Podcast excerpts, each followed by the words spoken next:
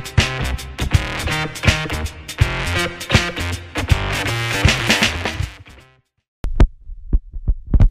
guys, it's Alan here, and it's another episode of the Digital Practitioner Podcast. And today I'm talking a little bit about, um, well, well, marketing generally, and how to get customers into your business. Um, just today, I had a few, well, I had three phone calls um, from like cold calls um, to my my business from three different sources of, of for advertising means, based on advertising. And so they were, were calling from a local newspaper. There was a radio station and there was a sort of more national magazine company calling, wondering if I wanted to take out ads within their publications.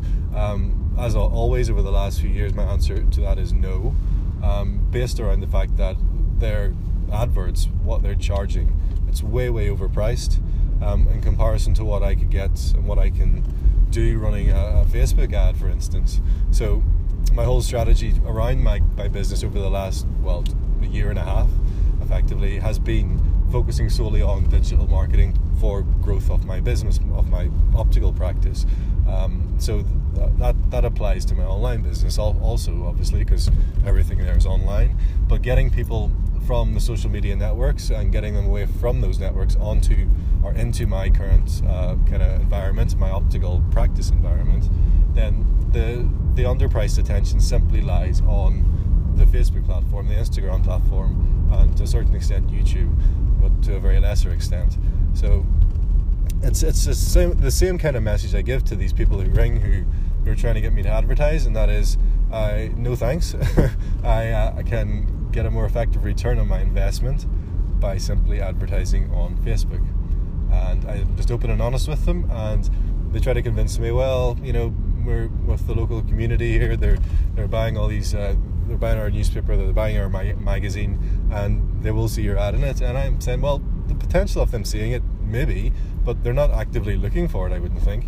And it's not going to be specific because there's going to be like a hundred more ads there in the same publication, and it kind of gets lost in the crowd for one thing. So you know they don't like it when I say that, but it's how I feel. It's the truth I believe. But um, the the underpriced attention very much lies still on Facebook and on Instagram, and that's where I'm, you know, focusing my attention on ad spend for my business, uh, for my businesses, and that's why what I would thoroughly recommend or highly recommend to any other small business owner. But again, there's a very specific way of doing this. Um, running simple Facebook ads and sending people to your website, as I possibly have talked about before, the website itself that that's not going to get the customer into your store. Um, in fact, your web your website generally acts as a, a, barrier to entry for the customer because they generally get distracted or they have to spend too much time searching for a specific section or offer on your website. So, um, the the difference of having an ad that runs and gets people into your, your shop, that you're guaranteed to get them into your store and have the people pre qualified based on you taking them through various steps. Well, automatically, it's an automated system that takes them through various steps within your actual funnel itself. Um, and using software to help you with that, that's what you need to do. As a small business, as a, for me as an optical practice, it completely changed my business. And when you strip it down, when you break it down, it's very simplistic. People get very kind of caught up on designing websites and you know running fancy ad campaigns and this that and the other. It's a simple process really. You just have to grab the attention of the customer. Um, you have to you know generally uh, give them a, an incentive. You have to bring them in through a story that, around your offering or your product. Um, and then they want the offer or they will either want the offer or not want the offer. But either way you're qualifying that customer.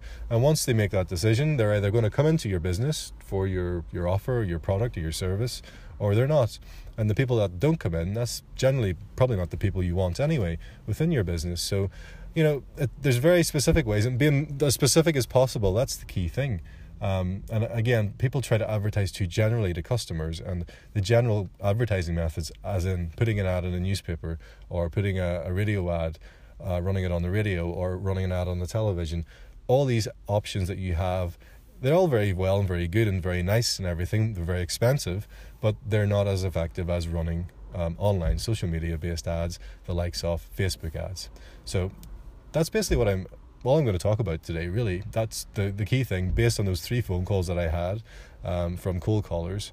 um, around advertising. And as I say, I would highly recommend any small business owner or anybody who's setting up a business to focus all their attention, all their time and energy trying to get in front of people through social media. Thanks for listening. Talk again soon. Bye.